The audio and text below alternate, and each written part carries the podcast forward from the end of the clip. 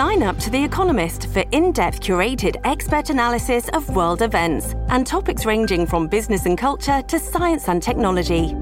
You'll get the weekly digital edition, online only articles, curated newsletters on politics, the markets, science, culture, and China, and full access to The Economist Podcast Plus. The Economist is independent journalism for independent thinking. Go to economist.com and get your first month free. This episode is brought to you by Saks.com. At Saks.com, it's easy to find your new vibe. Dive into the Western trend with gold cowboy boots from Staud, or go full 90s throwback with platforms from Prada. You can shop for everything on your agenda, whether it's a breezy Zimmermann dress for a garden party or a bright Chloe blazer for brunch. Find inspiration for your new vibe every day at Saks.com. Welcome to the New Books Network. After the Second World War, the defeat of fascism meant that all over Europe, Hitler statues were toppled and destroyed. After the collapse of communism, some statues of Stalin actually survived. Just a couple of years ago, Black Lives Matter protests led to the hauling down of statues of slaveholders and imperialists. For example, in the UK, a statue of a slaver and philanthropist, Edward Colston, was hurled into a harbour. So, what are the rights and wrongs of toppling statues and what are the issues at stake? My guest today is Alex von Tunzelmann, and she's been thinking about that for her book Fallen Idols 12 Statues That Made History. And uh, Alex, thanks for joining us. And, and you, you sort of uh, go through 12 statues in particular, but also you know, discuss the issue more generally. So, can I just begin by asking you why are statues put up in the first place? Well, there's a variety of reasons for that, Owen. Um, so, so, in some cases, uh, statues are put up kind of by some sort of government or community effort. But quite often, what you find is that they say on them uh, that this has been raised by subscription of the community. But actually, if you look into the story behind it, there's really a sort of zealous individual who's quite often ended up just paying for it themselves. So, you know, there's sort of a variety of purposes. Normally, they're put up to make some sort of political point or social point or moral point. Um, so they're kind of really usually a piece of inspiring propaganda intentionally rather or intimidating propaganda in some situations rather than necessarily a kind of artistic endeavor. You say in the book that every culture does it, which is interesting and uh, quite surprising, but you reckon that's right? Well, there's some form of statuary on every inhabited continent um, going back in history. But of course, statuary does have different purposes. I mean, I differentiate between statuary and sculpture. Um, if you look at sort of forms of, you know, uh, human forms in art in terms of sculpture, yes, it exists on every continent. Um, but in terms of the kind of honorific portrait statues that we think of today when we're talking about it, then that kind of is something that is exists in lots of cultures, but is quite specific to certain movements within those. And can you draw that distinction for us between statues and sculptures? Well, sculpture tends to be made for art, whereas honorific portrait statues tend to be made for purposes of uh, propaganda or inspiration. Right, but when they're pulled down, which we'll get on to, people often say don't do that because it is a work of art, don't they? So there is a sort of confusion there. There is. I mean, and these lines are really blurred, you know. And I mean, some there are honorific portrait statues that are fabulous works of art, that are really important works of art, but there are quite a few.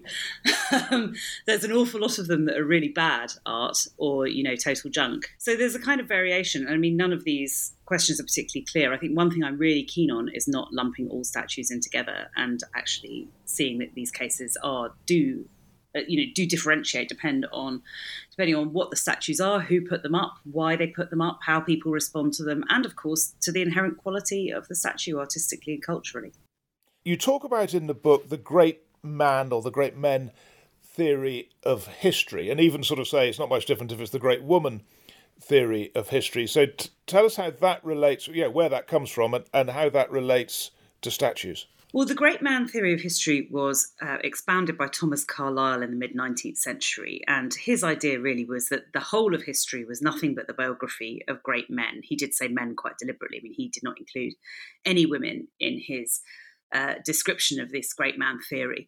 And the idea was really that it was just sort of these very dynamic individuals, either virtuous or in some cases not virtuous, who sort of drove the whole of historical progress. And really everybody else is sort of reduced to little sheep barring around and just following these great historical currents. This was enormously influential in the Victorian era. Um, and what it really kind of, I think the Victorian kind of absolute fetish for putting statues up that began in the mid 19th century was very strongly influenced by it. So the kind of mid 19th to early 20th century saw a phenomenon known as statue mania, when really hundreds of statues suddenly went up in most sort of European capitals and also across North America and also in the sort of colonial possessions of a lot of those European countries in places like Delhi and Bombay at the time as well. And there was a sort of you know absolute welter of them to the point that the artist Edgar Degas said you had to start putting barbed wire up around the edges of parks to stop sculptors from depositing their statues therein. So almost as if they were sort of dogs messing up the environment. And these really were mostly statues, again, of these great men, the idea of these great virtuous individuals that were driving history. And so they were usually supposed to be some sort of inspiring figure. And, you know, statues had sort of often previously been put up of, say, kings or military leaders, but suddenly we also had sort of inventors and social reformers and all sorts of figures that the Victorians admired for various reasons. And then rapidly, what you find is that that starts to transition into something with a very distinctive political bent in different places. So, in the early 20th century in the US, for instance, there was a huge kind of, you know, sort of wave of putting up statues commemorating Confederate leaders. Um, of course, this was a very, very long time after uh, the Civil War in the United States. It was really sort of between 1900 and 1920, and very much coinciding with the period of Jim Crow laws, where racial segregation was being reimposed and reified across the southern United States. And so, at that time, those statues were being put up really to kind of, you know, deliberately and, and in some cases in New Orleans, explicitly to shore up the cause of white supremacy. Those were the words they used. So statues quickly start having a political purpose. And then, of course, as we go further into the 20th century, we see, you know, that they were very much adopted by dictators and tyrants um, across the world. So you mentioned um, the Nazis and uh, and the the Soviets, particularly Stalin, put up thousands of statues. One of the points about having so many statues is that they become strangely invisible. Yes, I mean, the Austrian writer Robert Musil said there's nothing in this world so invisible as a monument, and, and you have a certain amount of sympathy with him.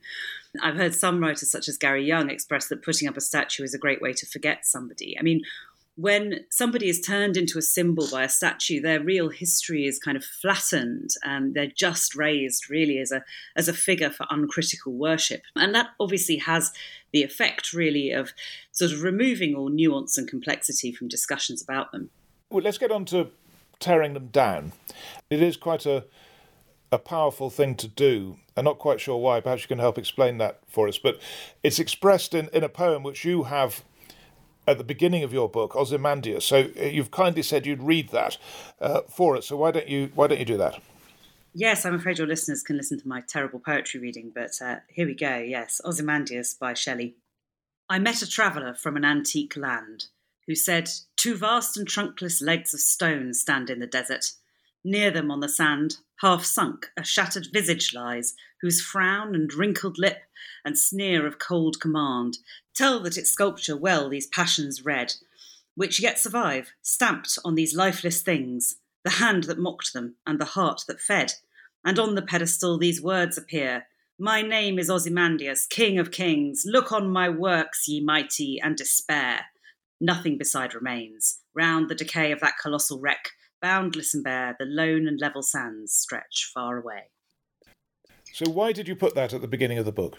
Well, Shelley expresses there really what sort of happens when statues are put up and come down. So, in his poem Ozymandias, an Egyptian pharaoh, has put up this magnificent, huge statue declaring himself king of kings. Look upon my works, ye mighty in despair.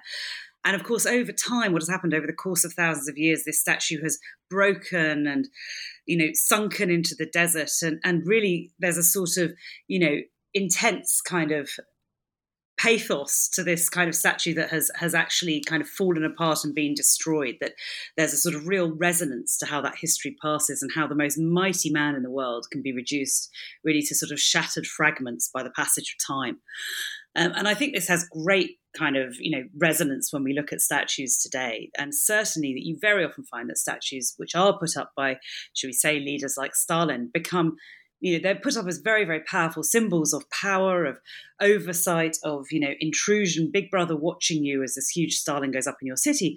And then of course when you find for instance in budapest in 1956 when this huge stalin statue was knocked down that actually that itself becomes an even more powerful symbol the response to the symbol is then you know a sort of shattered face of stalin his head turned into a lavatory um, you know, and sort of his broken body lying on the street, that this is an incredibly powerful gesture of refutation.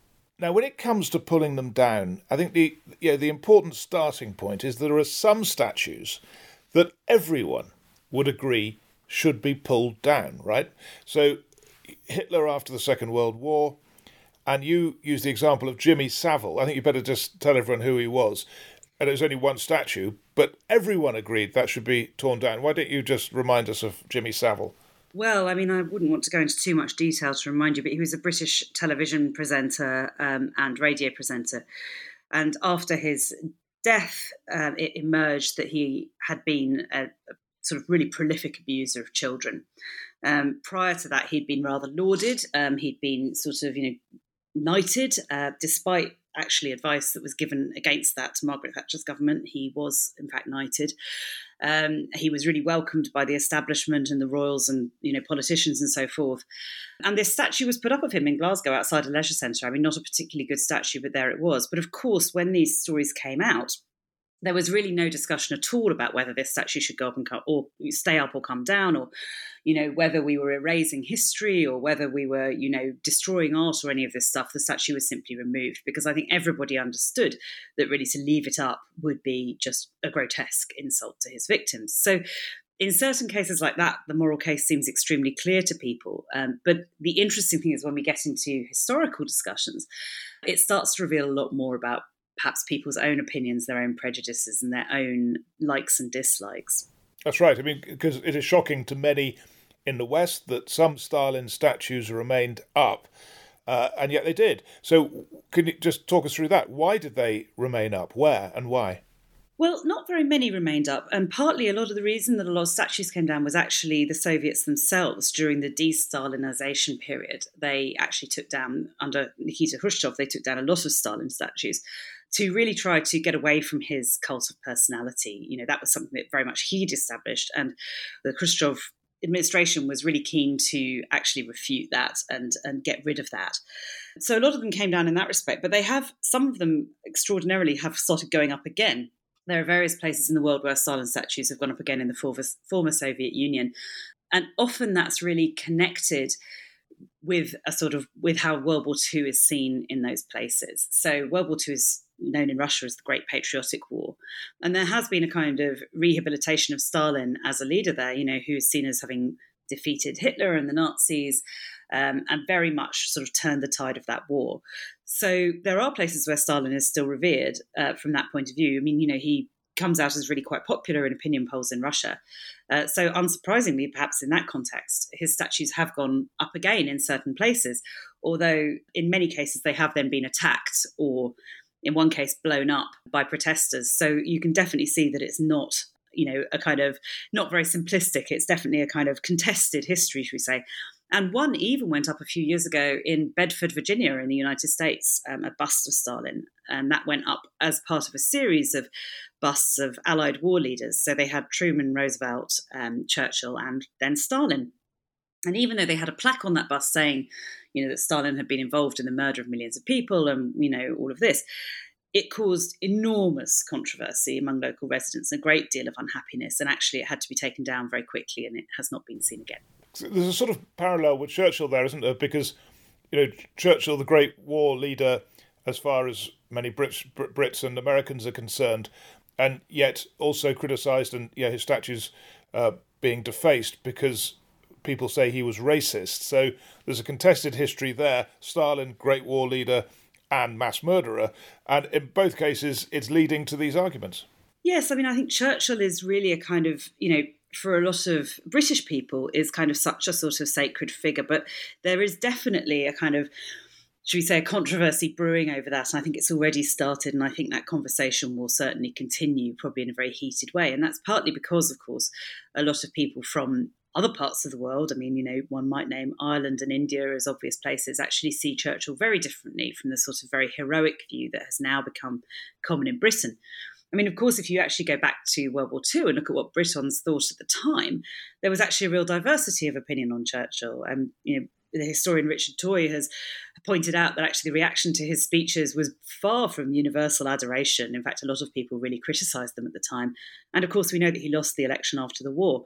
But now that he's sort of been turned into this symbol of Britishness, he's become something else. And I think that's why now it's so contested that people at the time might well have had a much more complicated, nuanced opinion and a range of opinions on Churchill. But now that he's become this kind of symbol of Britain, then that discussion has moved on a little bit. And now it becomes really about, you know, whether it, it, becomes a sort of cultural discussion about whether you love Britain or hate Britain. That's how it's often framed, which, of course, isn't the discussion at all. You can have a, a discussion, a sort of intelligent, critical discussion about Churchill without in any way changing your feelings of patriotism or otherwise.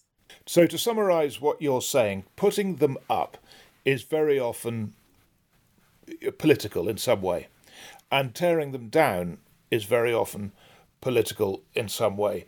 And now we get on to the arguments against uh, pulling them down, and many of those arguments you don't like. So let's just run through them. I mean, one of the points made by people who say don't tear down statues is you're erasing history. I think Boris Johnson, the British Prime Minister, used the phrase you're editing history. Uh, how good an argument is that? I mean, it's a really poor argument um, because statues aren't history. I mean, you know, I'm a historian. All us historians work. We're not sitting there in our offices chipping away at statues. That's not how we work at all. You know, history is contained in documents and archives, and you know, then it's analysed in books and documentaries and all sorts of ways, and you know, in fact and fiction. Um, and I mean, statues are a form of historical storytelling, but they're certainly not history.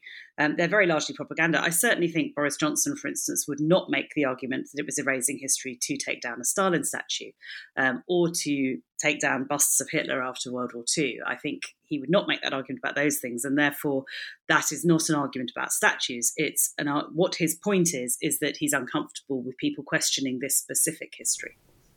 Right, because that was in the context of uh, Colston, wasn't it? Why don't you just talk us through the Colston case, which was so controversial here in the UK?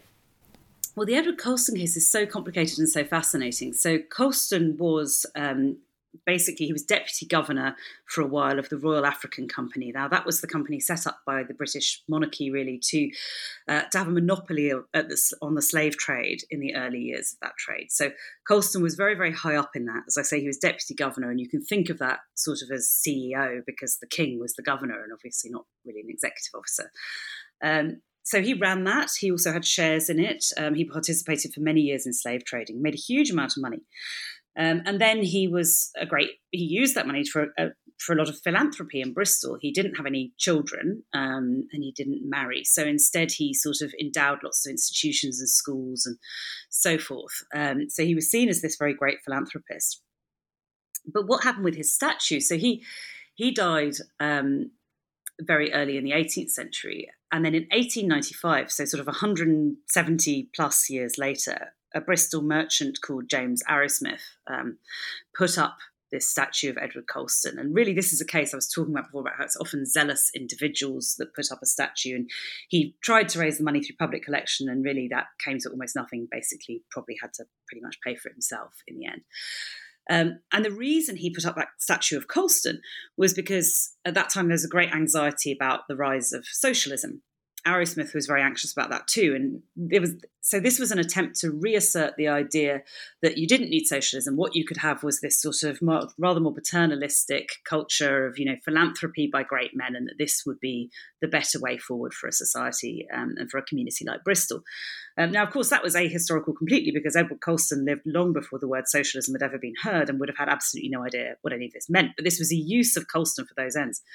But the fascinating thing is when that statue was put up, the fact that Colston was a slave trader was very problematic because by that point, the late 19th century, the British Empire no longer traded in slaves, had banned that a long time before, and in fact had reinvented itself really as the world's premier anti slavery force. That was now sort of almost articulated sometimes as the point of the British Empire was to fight slavery. So it couldn't be mentioned that Edward Colston was a slave trader. In fact, if anything, that history had to be erased to put the statue up. So when it was dedicated, there was no mention of his slave trading at all, apart from one tiny aside by the Mayor of Bristol during the dedication speech, where he said that some of Colston's trade was with the West Indies. So I suppose if you were listening really hard and thinking, you might have figured out what that meant, but but no real clue on that front. Um, so this statue was put up, you know, with no recognition of that at all. And actually, it was only sort of in the 1920s that a, a, critical biography of Colston was published by, by a reverend in Bristol, which started to bring back that story of slave trading. And that's really when a conversation started about hold on, you know, is Colston really this great hero that we in Bristol have sort of cracked him up to be in very, very recent history? Uh, so that was in the 1920s. So, really, it then took 100 years to get to the point where the statue was taken down. It's a very long historical progress of discussion.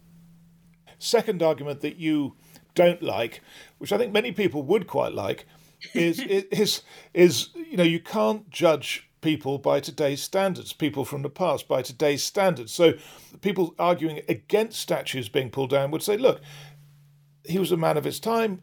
It's, it's, it's wrong to judge someone by today's standards.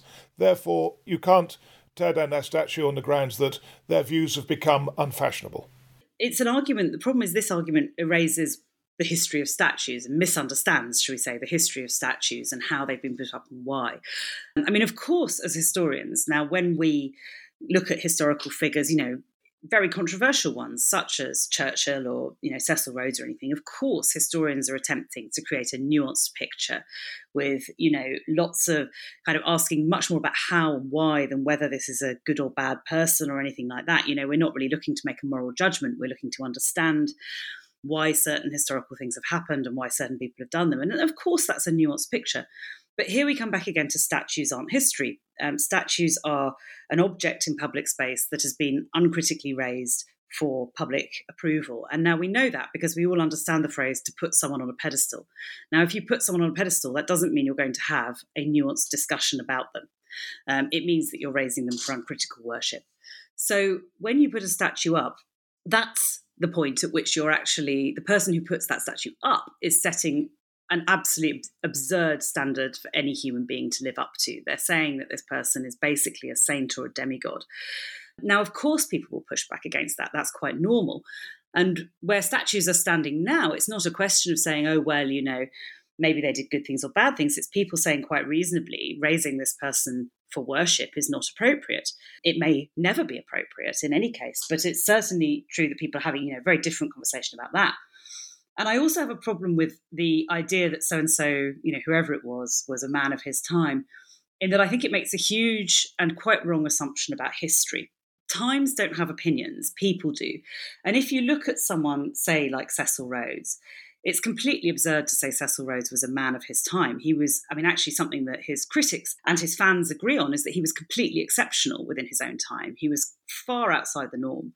Rhodes was somebody whose opinions on race, for instance, were extraordinarily extreme, even by the standards of other white men of his time. Um, and certainly his actions were also extraordinary and extreme. Um, so if you're talking about him as sort of some sort of standard bearer of his time, he certainly wasn't, and he was very, very widely criticised by many of his contemporaries. And if we sort of say that, you know, someone, for instance, if we go further back in history and look at the slave trade again and say, well, you know, everybody believed in slavery back then, this was normal.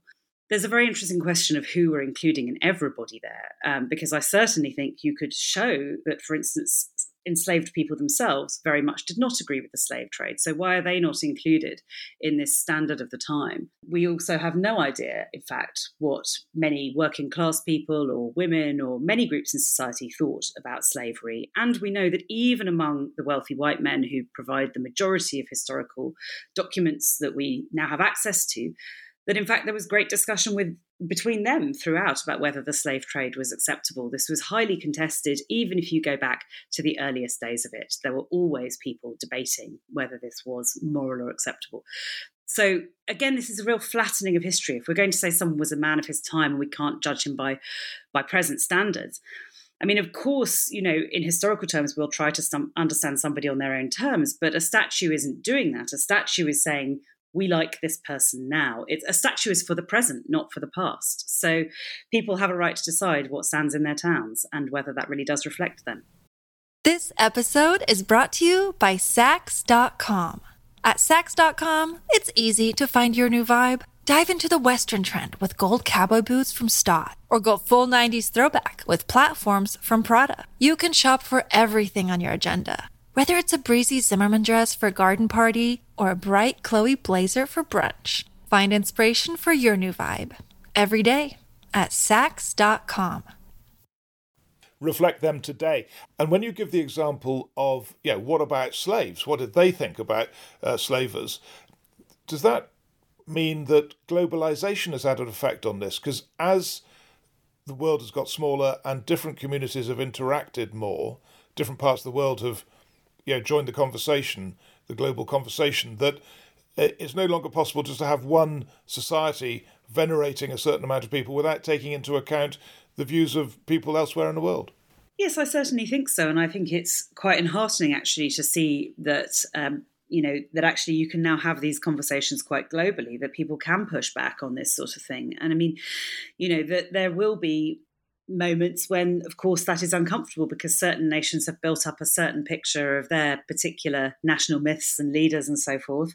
Other nations will have very, very different views. Um, but I think it's quite healthy to have that sort of debate and to bring multiple views into the discussion. Sure. It's interesting with the Cecil Rhodes case, isn't it? Because I think I'm right in saying that his statue in Cape Town was taken down in 2015, but the ones in Oxford University, or one in Oxford University, remains up. So what what does that say about you know South Africa and the UK? Well, very different things, absolutely, and it's been very interesting watching the progress of those two statues. So the one you mentioned at the University of Cape Town was this kind of seated statue of Rhodes outdoors, and it was very kind of prominent on campus. And when the Rhodes Must Fall campaign began there, um, actually the University of Cape Town responded incredibly quickly, um, and there was, you know, there wasn't much need to discuss sort of whether Rhodes was good or bad. It was more, is this an appropriate symbol for us now? And very quickly it was concluded, no, it is not an appropriate symbol for us now, and kind of, you know, now a kind of South Africa that is obviously moving forward into a very different period. And actually, it only took a month for the authorities to agree with that and remove that statue. Um, and it was very, very quick achievement. In Oxford, it's been a very different experience. So there have been kind of several waves now of sort of Rhodes Must Fall activism, um, you know, in around 2015, straight after the South Africa one. And then again, very recently, kind of in the last couple of years, um, during the pandemic, there were yet more protests about this. And it's been much more complicated because here it seems that there is still much more discussion about, you know, how we can view, much more squeamishness, should we say, about how we view Cecil Rhodes. But I think what's quite interesting is that we discuss Cecil Rhodes hardly ever in this country, apart from in the context of his statue. You know, his the history of what Rhodes did in Africa and you know his his political career and his private enterprise and all of this is not on school curriculums. It's not being discussed at all, and there haven't been really any very prominent recent biographies of him or biopics, not for many, many years. Um, and so, really, the only discussion of him is around this statue.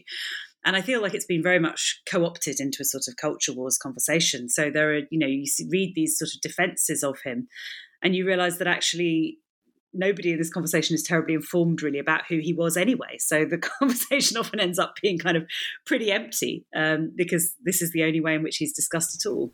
I mean, there is another interesting aspect to Rhodes in that quite a few prominent world leaders benefited from his foundation, didn't they? So I know Bill Clinton was a Rhodes Scholar at at Oxford, wasn't he? And I, I, think there are other others, and certainly are in, in Commonwealth countries. So you know, it it was a route to influence through getting that Cecil Rhodes scholarship in in Oxford University. Absolutely. I mean, Rhodes left a huge amount of money to Oxford University and to the uh, Rhodes Trust, and which runs these Rhodes scholarships to Oxford University for. Uh, well, he initially Rhodes intended them for what he called young colonists. So, you know, his intent in his will was quite clearly towards uh, young white men who were from the colonies to come back to learn in Oxford. But of course, that has been extended uh, far beyond that now. And in fact, you know, Rhodes scholarships are now all sorts of people from the Commonwealth and you know sort of former uh, roads, various Rhodes territories uh, come to the UK, and it's much more diverse. But I think a lot of the Rhodes Trust actually has had a very interesting journey itself, and I think it's been really quite progressive and interesting in terms of how it sees Rhodes's legacy. I think it's highly conscious, really, that now part of its job is to make reparations because Rhodes extracted so much wealth from Southern Africa, and that really using that wealth to try now to find ways to enrich Southern Africa and you know peoples from there is is a form, as they see it, of reparations. And I mean that's also the truth behind the Mandela Rhodes Foundation, this sort of extraordinary foundation that Nelson Mandela set up with the intentionally provocative name of Rhodes and you know attached to it, was really to kind of you know to look at ways that you could really address that history and really, you know, make reparations for some of Rhodes's extractions. We've got two more of your uh, arguments you identified as being used by those who want to keep statues up. Uh, slippery slope. Take one statue down, and where does it lead? They're all going down. Yes, I mean, this is a sort of common fear about it. And my response to this largely is that's fine. Um, I mean, you know, people are allowed to ask questions about any historical figure they want or any statue they want. They don't have to keep any of them up. They're perfectly welcome to take them all down. I mean, if we had no statues, I think we would be really no be- no worse off as societies. They don't really perform much function. And those that are artistically interesting could, of course, be preserved. But it doesn't matter if people want to ask questions about more historical figures. Um, I don't think that would be a problem at all.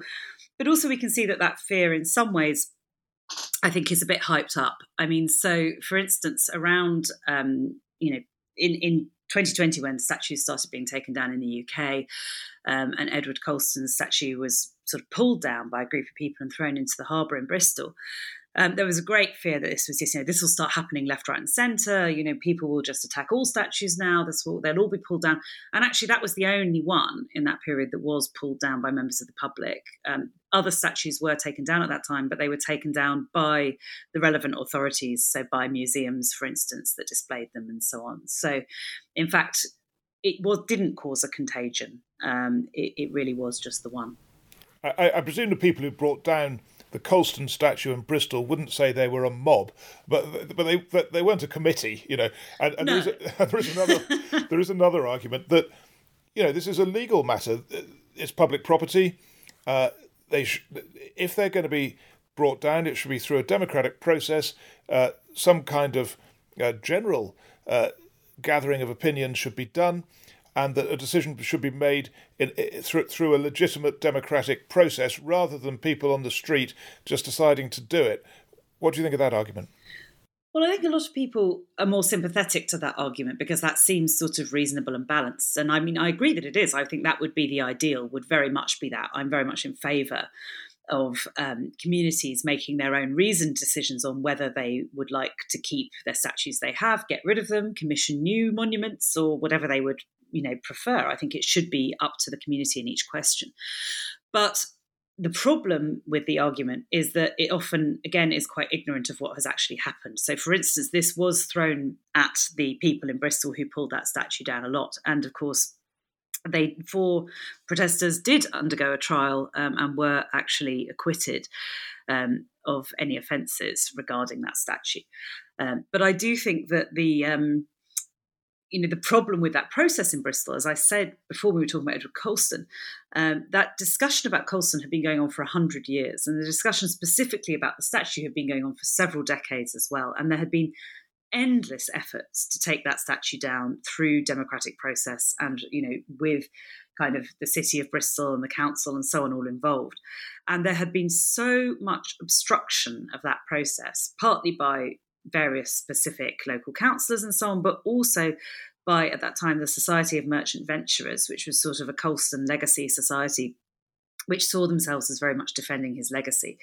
Um, and there were endless attempts to do things like put a plaque up which would be more explanatory on the statue and you know alter it in some way and all of these attempts were stymied again and again by really quite undemocratic lobbying measures so i think it's very difficult when you have a process that has been so drawn out and where discussion has been shut down again and again undemocratically to then say well you know this just has to be accepted this you know unfunctional process. I think there were hundreds of opportunities for the city of Bristol to do something about that statue in the 30 odd years before it was pulled down in a kind of more democratic way, and those were obstructed. So I'm all for actually transparent public processes and all of that, but I think they have to be transparent, they have to be efficient, they have to work, um, they have to produce some kind of result and actually satisfy the community to some extent because if they're just ways of actually not having the conversation and obstructing the conversation, then that is not democracy.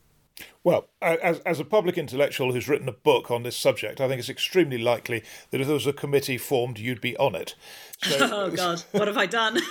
so, so, so let me ask you if you were on that committee, have you come up in your own mind with a formulation which would guide people as to what factors to take into account when deciding whether a statue should be pulled down or not. And I know you're going to say it depends on each particular community and each context and each time period, but still, can you think at a quite an abstract level maybe of what factors, what criteria should be used to make these judgments? Yeah, I can a bit actually. And I mean, yes, of course, I think it depends on each case. But I do think some questions that I would personally begin by asking, and I would encourage any such committee or community to begin by asking, are really to look at the history of that particular statue. Who put it up and why did they put it up? You know, why did it go up in the first place? What was the intention? Quite often it's very different from what you think. Um, I would also encourage them to look at what that statue has become and how it's been used. So, one controversy around Confederate statues in the US is that they have actually often become rallying points for the Ku Klux Klan and for you know some really unpleasant groups in society. Now, that in and of itself makes them very problematic and makes them quite dangerous in a, in an environment in a community setting. So that's a real consideration is what they've come to mean, which again might be something quite different from the intention in some cases of what they originally meant. You know, have they become sites where violence occurs or there is danger to other members of the community? Because that's a serious consideration in some of these cases. Um, I would encourage them to look as well at the statue and, and ask questions about is this statue of artistic merit um, because sometimes they are and sometimes they really really aren't. And, uh, and i think that's a reasonable factor you know does this make our landscape and our city more beautiful? Does it enhance it? Or actually is it you know morally or indeed aesthetically ugly and unattractive undistinguished? Because in some cases you know there are possibilities of, of doing something with the statue such as moving it to a different location which may change the meaning may uh, may actually kind of be an acceptable solution. And I would also encourage that. I would say if we're going to talk about, um, you know, okay, we we've decided that this statue is a problem for whatever reason, then I think you can look at a range of solutions to that problem. There's lots of creative solutions. You know, you can, in some cases, statue probably should simply be removed if it's just really not of merit and really is not kind of, you know, cohering or delighting the community. But I think there are also cases where a statue can be altered in really fascinating ways, and some wonderful creative examples of this around the world. Um, so sometimes statues are altered with by having lights projected onto them with uh, with different kind of you know giving them a different meaning or some there's been yarn bombing where various things are knitted around statues so actually this was once done to edward colston's statue when it was still up in bristol as somebody knitted a bright red ball and chain around its foot which you know was a very clever artistic intervention and there are always also ways in which statues have been draped in clothing or decorated or other statues have been added nearby or all sorts of, you know, there are all sorts of creative ways that you could potentially alter a statue. Let, let some artists have a go at it. And, you know, are there ways to transform it in interesting ways or to hand this over to a different sort of public art project that might enrich it? So, so you know, I think there's lots of questions you could begin by asking. Yeah. Um, I think you're on the committee. I think you just have I got the job. you got the job. Yeah. Oh no. but uh, you, you mentioned there sort of relocating or reimagining or doing things to statues, and you, you had a couple of examples in the book. And Nkrumah in Ghana and Stroessner in Paraguay. So choose your favourite and of those two and tell us about that. Oh gosh, they're both so amazing. Well, Stroessner in Paraguay. So there was a statue of Alfredo Stroessner, the dictator of Paraguay, that uh, an artist dealt with by uh, he smashed it up into little pieces and then squished it between two blocks of concrete. So it now looks like the dictator is sort of being crushed. Uh, so now that can stand as a memorial to his victims rather than to the dictator himself. And the Kwame Nkrumah one, which is in uh, Accra in Ghana, uh, was actually during the coup that ousted Nkrumah. It was beheaded. That statue's head was cut off. Uh, and the head was actually taken away by a member of the public and hidden for many years and then returned. And now it is displayed um, in in Accra with the headless statue is displayed on a plinth, and next to it is a plinth with just the head on it. And I think that's a really clever way of sort of memorializing not only Nkrumah, but also sort of remembering the coup that ousted him, remembering the violence that followed. So, you know, you can actually find that, in fact, a destroyed statue like that may tell a more interesting and complex story than the intact statue would have. Culture wars aren't new, but they are perhaps more intense now in the West anyway than they have been in, in, in let's say the post-war period. Does that mean that when we look to the future of this issue, there will be more statues toppled? I think you're going to expect that going forward, every generation is going to have new questions about the history it's been told. And sometimes that will take the form of attacking symbols and monuments. Um, sometimes it will take totally different forms. I think one of the reasons that statues are such a focus now is that they do date back to this sort of 19th late 19th early 20th century period of kind of great men and then of you know phenomenons like the confederacy in the US or imperialism colonialism and so on which are you know legacies that people feel very much that they're dealing with now and those it's kind of a crucial point. It sort of might seem like an obvious point, but actually, it's quite important that regimes that put up a lot of statues are often, you know, people who react against them do react by taking those statues down because they understand that those statues were important to those regimes. So I do think that generations will challenge the history that has been told by the generations that come before them. And I think that's absolutely right and appropriate. So I would welcome any historical discussion. And I'm delighted, really, that this question of statues has actually seems to have triggered a lot of people to get more interested and more involved in history. Absolutely fantastic. Let's use that wonderful moment and um, hope that people can learn more about the real figures behind these statues. They're often much more interesting than the statues would lead you to believe. Thank you so much, Alex von Tunzelmann. Very interesting book and very interesting discussion. Thanks. Thank you.